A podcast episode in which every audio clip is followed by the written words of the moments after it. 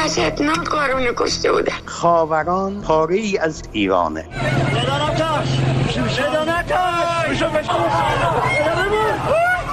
کدوم آبان؟ گفتم آبان خونین 98 حرف ما بارها سقوط کرده توی خونه های ما. هر شب داره سقوط می‌کنه. دختر من سالم و سرحال بوده. داخل فرودگاه سپاه یا نیرو انتظامی. بچه من رو بودنه سلام من فرشته قاضی هستم و شما دارید پادکست هفتگی یک پرونده رو گوش می‌دید که قرار هر هفته یک پرونده حقوق بشری در اون بررسی بشه.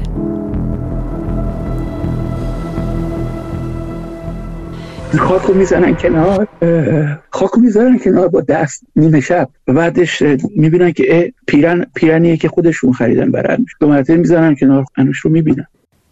این روایت درباره فروغ تاجبخشه معروف به مادر لطفی. از مادرای خاوران و یکی از کاشفان گورهای دست جمعی زندانیان سیاسی. مادری که با پس زدن خاک و انگشتان دستش با پیکر بیجان پسر جوانش مواجه میشه. بله در این پادکست به خاوران میریم و از خاورانی حرف می‌زنیم که مدت هاست وزارت اطلاعات با دفن شهروندان بهایی در اونجا روند حسب هویت این قبرستون رو وارد مرحله تازه ای کرده. یکی از همکاران می‌گفت اوایل نوجوانیش تو بازگشت از سفری خونوادگی در جنوب شرقی تهران توقف کردن و اون با بیابونی مواجه شده با شاخه های گلی که روی زمین به صورت نامرتب ریخته شده. برای این نوجوان هیچ مفهومی نداشته تا سالها بعد که بزرگتر شده روزنامه نگار شده و به واسطه شغلش متوجه شده که اون بیابون خاوران بوده و اون شاخه های گل نشونهایی که خونواده های اعدام شده ها نشونده بودن و ماموران امنیتی پراکندهشون کردن. شاید این روایت مشترکی باشه یا خاطره مشترک خیلی از کسایی که از اون جاده گذر کردن. سفر خونوادگی و تفریحی رفتن یا سفر کاری. برخلاف همکار من اما روزنامه نگار نشدن یا فعال حقوق بشر یا فعال سیاسی نشدن و فراموش کردن. خاوران مسئله هیچ کدومشون نشد. اما چرا؟ چرا خاوران فقط مسئله کسایی شد که اعضای اعدام شده خانوادهشون بینام و نشون اونجا دفن شدن. رضا معینی و شاید خیلی ها با گزارشگران بدون مرز بشناسن و سمتی که اونجا داشت. و اما خیلی پیش و بیش از اینها یکی از اعضای خانواده های خاورانه که چندین عضو خانوادهش در خاوران به خاک سپرده شدن. این روزها هم یکی از راه اندازان کارزار ماندگاری خاورانه. این چرایی رو از او بشنویم. ما در تمام حکومت های توتالیتر شاهد اینیم که سرکوب از بخشی از مردم علیه بخشی از مردم آغاز میشه. با انگشت نشان کردن بخشی از مردم. برای همین من فکر می‌کنم که ما میبایست روی لعنت میماندیم. چرا روی لعنت آباد میماندیم؟ چون جمهوری اسلامی این بخش از جامعه رو لعنت شده فکر می‌کرد و اعلام کرد و مردم رو علیه اون شورون و گفت اینها جدا هن. هر که به اینا نزدیک بشه با اوناست. و به این عنوانه که این اعدام شدگان این مبارزین این مجموعه کسایی که در اعتراض به حکومت کشته شده اند منافق میشن کافر میشن جاسوس میشن عامل دشمن میشن و جامعه میترسه به اینا نزدیک شه. به ویژه من فکر می‌کنم جمهوری اسلامی توتالیتاریسم یک گام جلوتر برد. ما یا جزی از امتیم یا نیستیم. ملتی نیست امته هر اون کس که در این امت نیست بر ماست. بنابراین امت نمی‌تواند از کافر منافق بیدین و این مجموعه لعنت شده دفاع کند.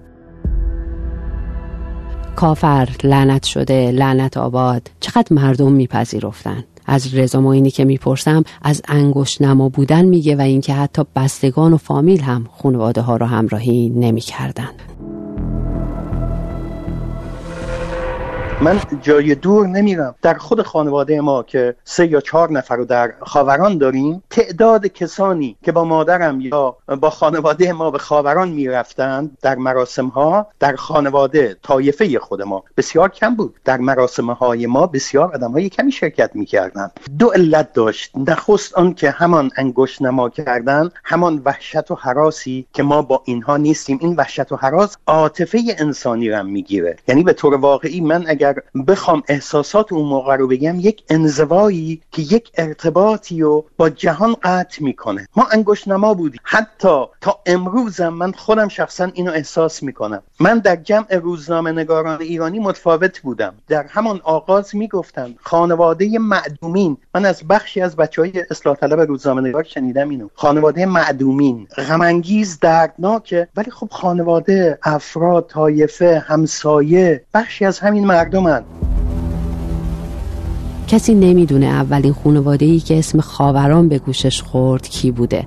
خاوران که سال 67 عمومیت پیدا می‌کنه و بعضیا تصور می‌کنن که با ادامای دست جمعی تابستان 67 شروع شده. اما تا حالا شنیدین کسی از یادآوری خاطرات شاد و قشنگ کودکیش هم حالش به هم بخوره؟ این اتفاقیه که برای شهریار سیامی و پروانه وحیدمنش همکارای من اتفاق افتاده. پروانه که میگه وقتی بزرگتر و روزنامه نگار شده قاب عکس کودکیش مقابل دکی شهر بازی در تهران رو از روی تاخچه برداشته. ورودی اون پارک یک دکه بود برای اینکه عکس کودکان رو می‌گرفتن و من عکسی دارم از کودکیم که در همون دکه گرفته شده. دکه ای که در این روزها فهمیدم همونجا خانواده زندانیان دهه شست جمع می شدن برای گرفتن اطلاعاتی در مورد عزیزانشون اینکه کجا دفن شدن و پیکرشون به کجا منتقل شده. در پارکی که کودکی من با شادی و خنده رقم خورده بود بچه هایی بودن که منتظر پیکر پدرانشون بودن. من یه جورایی احساس می‌کنم که نمی‌تونم با اون کودکی آشتی کنم و اون کودکی قاب گرفته رو همچنان روی تاقچم نگه دارم. و شهریار که میگه حالا تو بزرگسالی احساس خشم داره درباره شهر بازی و همه اون خاطرات خوش کودکی. شهربازی در حقیقت محلی بود برای فرار ما از تلخی های جنگ و دهه 60 در دوران کودکی. اما بعدا که شنیدم خانواده های زندانی های سیاسی میمدن اونجا که وقت ملاقات بگیرن یا حتی میمدن وسایل عزیزانشون رو بعد از اعدام بگیرن خیلی برای من تکون دهنده بود. بعضی موقع ها هم می‌دیدیم که روزها عده اونجا جمع می‌شدن. تصور ما این بود که اینها اومدن بلیت نمایشگاه های مختلفی رو بگیرن که در محل نمایشگاه های بین المللی گاهی برگزار می‌شد. و این شهر بازی که دارم ازش حرف می‌زنم و شهریار و پروانه هم گفتن همون جاییه که خانواده ها برای اولین بار اسم خاوران رو شنیدن.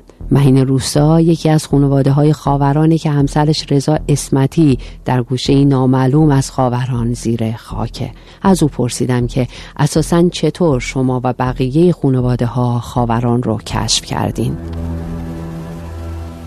از طریق خود دادستانی انقلاب چون اینها در محل سابق لونا پارک که دادستانی انقلاب اونجا دایه شده بود در یک صفی جدا از صف خانواده هایی که آمده بودن تا از زندانیانشون خبری بگیرن اونجا جمع می شدن و به اونها خبر می‌دادند که زندانیشون اعدام شده و به اونها می‌گفتن که زندانیشون در خاوران دفن شده. اما شماره ای که که کجا دفن شده وجود نداشت. در خاوران هم نشانه مستقیم از محل دفن نمی‌دادند. ردیف هایی بود روی دیوار مقابل گورستان خاوران. مثلا به یک خانواده می‌گفتند شما برید ردیف یک سه تا گور رو پشت سر بذارید. گور چهارم گور فرزند شماست. که بر اساس اون بنا خانواده ها شروع کردند. برای عزیزانشان سنگ های قبر بسازند که این سنگ ها بعدها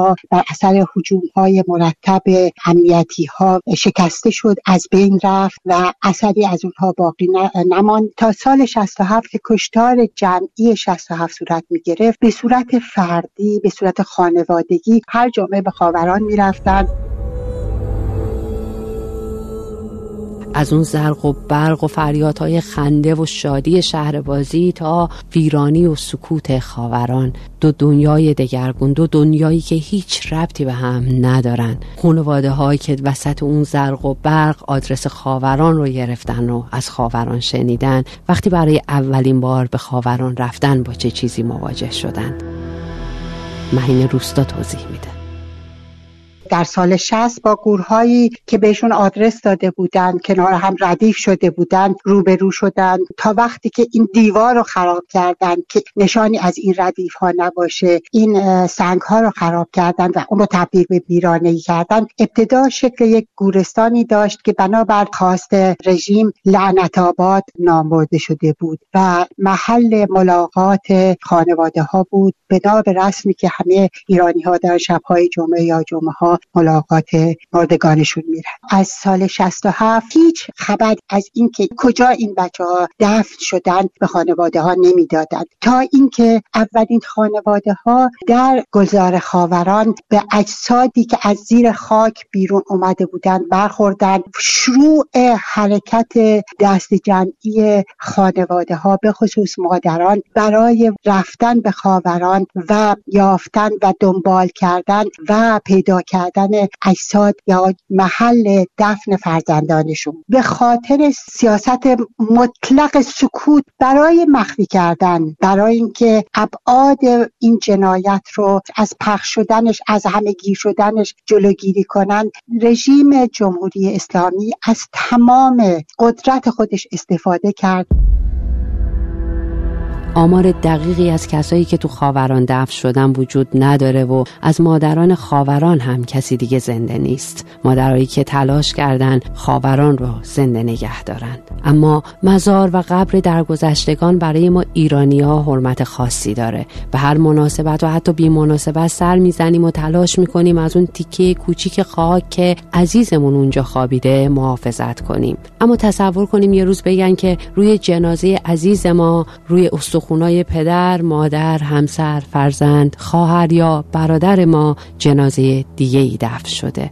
مدت هاست که جمهوری اسلامی اجازه دفن شهروندان بهایی رو تو قبرستان خودشون که بهایی یا گلستان جاوید مینامن نمیده و اونا رو بدون اطلاع خانواده و بستگانشون تو خاوران همون بخشی که زندانیان سیاسی به صورت دستی جمعی دفن شدن دفن می‌کنه. یعنی تو روند تخریب خاوران از دیوار کشی و بولدوزر به این روند رسیدن و اینجا دقیقا همین نقطه. پرسیدن این سوال از مهین روستا که همسرش زیر همون خاک آرمیده بسیار سخت. من خشمگین میشم. احساس می‌کنم خشونتی که اون رژیم نسبت به مرده ها به کار می‌بره. همزمان نسبت به بازماندگان اونها چه بهاییات و چه ما خانواده ها انجام میشه. خاوران فقط برای ما گورستانی نیستش که همسرانمون فرزندانمون خواهران و برادرمونمون در اون دفن هستند. خاوران یک مدرک جرم هستش. برای دادخواهی ما در آینده نزدیک. رژیم بیهوده نیست که تلاش می‌کنه که جا به جا بکنه جسدهای بهاییان را با آن. هدفش هنوز حذف حذف و نابودی این قطعه به معنی واقعی کلمه هست در هر دین و مسلکی مرده ها و به خاک سپردنشان احترامی دارند. دال مهم از بین بردن این کرامت هست و در عین حال هنوز هم سرکوب خانواده ها چه بهایی و چه خانواده های خاوران. اینها تلاششون این هستش که ما رو در مقابل هم قرار بدن که خوشبختانه این درد مشترک ما و بهاییان ما رو به هم نزدیکتر می‌کنه. و امیدمون این هست. مثل تمام این سالها تنها نمونیم نه بهاییان و نه خانواده های خاوران. تاریخ 44 ساله جمهوری اسلامی با قبرستونای عجین شده که حکومت اونا رو لعنت آباد خونده متروکشون کرده و بیحرمتی پیوسته رو بر اونا روا داشته. خاوران در جنوب شرق تهران نماد اوریان و بیپرده مصادره جنازه ها و تخریب قبر هاست. قبرستونی که وقتی از ناصر مهاجر پژوهشگری که درباره خاوران تحقیق و پژوهش کرده می‌پرسم میگه که حتی آداب اولیه کفن و دفن هم در اون رعایت نشده. آینی که ماها داریم که مرده رو بشورن کفن به تنش بکنن. بذارنش توی عمقی از خاک. هیچ کدوم از اینها درباره کسانی که در خاوران به خاک سپرده شدن بهره نشدن. اصلا خیلی وقتا انقدر اینها مثلا دو تا بیل می‌زدن مثلا یه اعدام شده ای رو مینداختن اونجا انقدر همیشه در سطح بود. بعضی وقتا لباساشون دیده می‌شد بعضی وقتا دستی پایی که خب ما حتی عکس بریم دیگه نه؟ که یه نفر حتی صورتش دیده میشه دستش با لباس بدون اینی که هیچ نوع مراسمی رو اجازه بدن برای این مبارزین که از دید اونها خب کفار بودن و کافرم که هر جوری به خاک بدیمش اشکال نداره دیگه. کافر که حقی اصلا نداره. شهادت خانم لطفی هستش مادر انوشیروان لطفی. خانم لطفی میگن دیدم که یه خاک تازه هستش و معلومه که به همین اواخر کسی رو اونجا به خاک سپردن. چون میرن خاک می‌زنن کنار خاک رو می‌زنن کنار با دست نیمه شب. و بعدش می‌بینن که پیرن پیرنیه که خودشون خریدن برن دو مرتبه می‌زنن کنار خود. انوش رو می‌بینن. اما در همون محل کنار زندانیان سیاسی قبرستون دیگه ای هم هست که بهایی یا گلستان جاوید مینامند. تو این پادکست از خاوران حرف زدیم و پادکست بعدی هم از تاریخچه خاوران حرف می‌زنیم و هم از گلستان جاوید و اتفاقایی که این روزها داره اونجاها میفته پادکست یک پرونده رو می‌تونید هر هفته از حسابهای رادیو فردا در پادگیرهای مختلف و شبکه های اجتماعی ما بشنوید. من فرشته قاضی هستم و تا هفته دیگه و پرونده دیگه و به امید روزی که دیگه نیازی به ساخت یک پرونده نباشه خدا نگهدار.